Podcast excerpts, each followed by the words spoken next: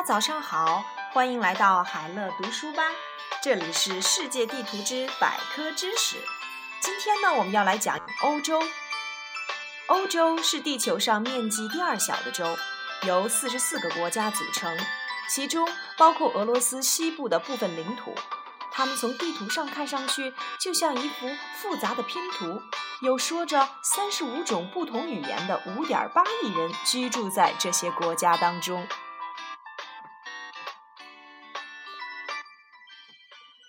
盖帽，由于有着众多的半岛和内海，欧洲的海岸线格外漫长。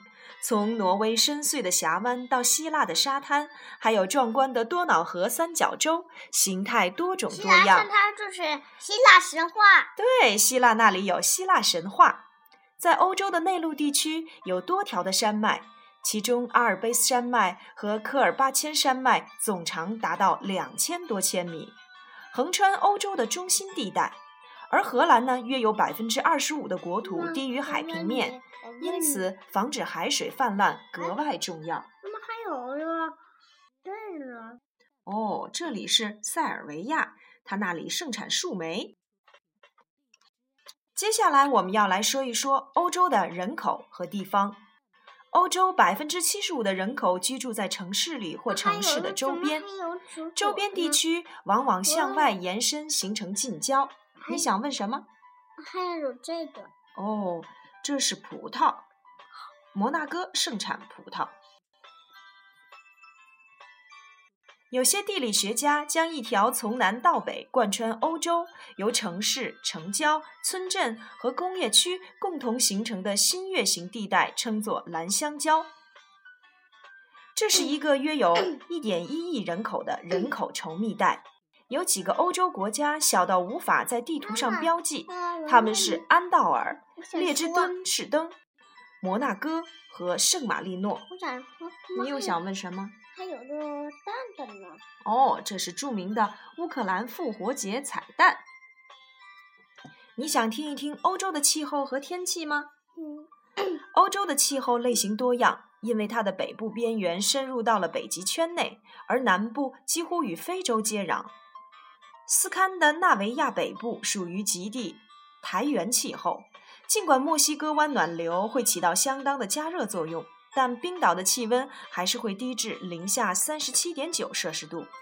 在欧洲其他地区，由于受大西洋暖流的影响，气候通常要比其他的同纬度地区温暖。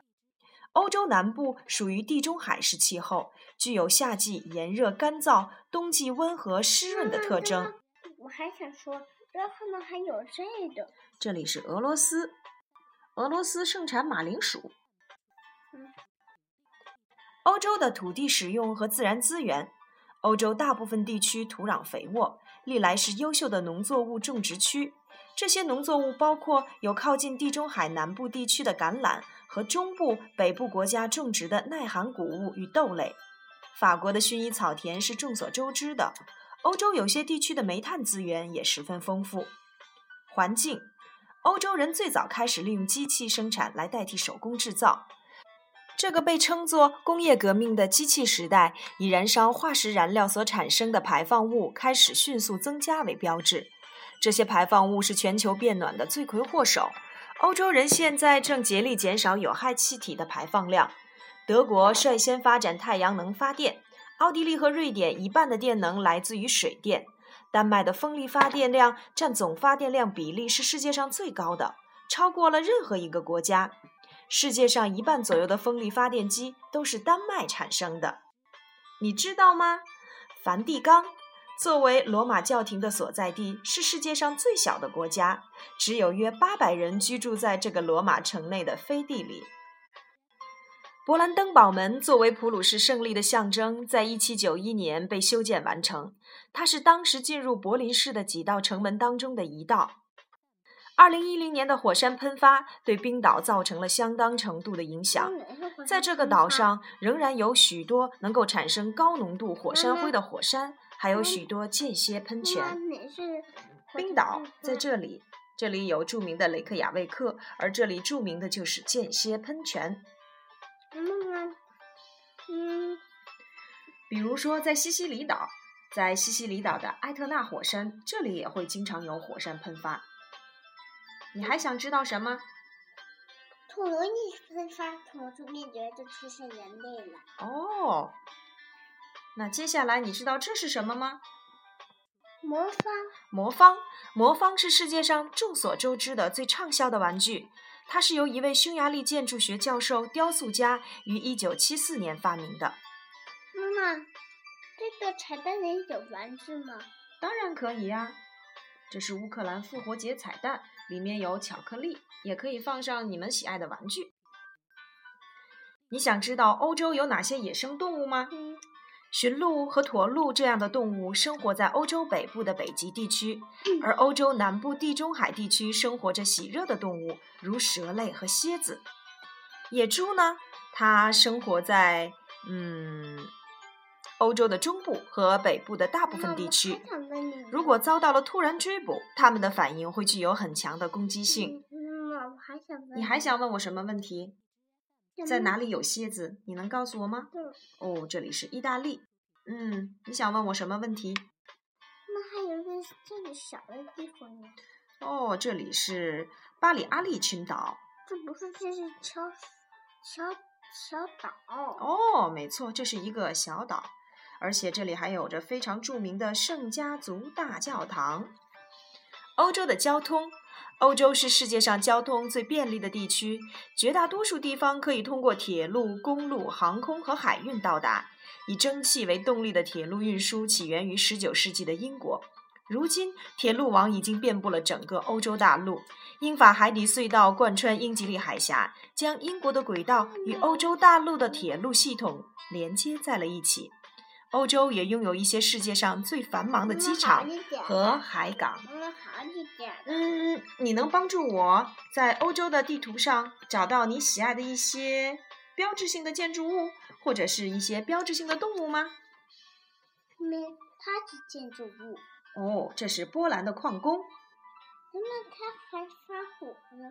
他不是发火，而是他的头顶上戴了一顶能够发光、像手电筒一样的帽子。彩蛋哦，看来你非常喜欢乌克兰的复活节彩蛋。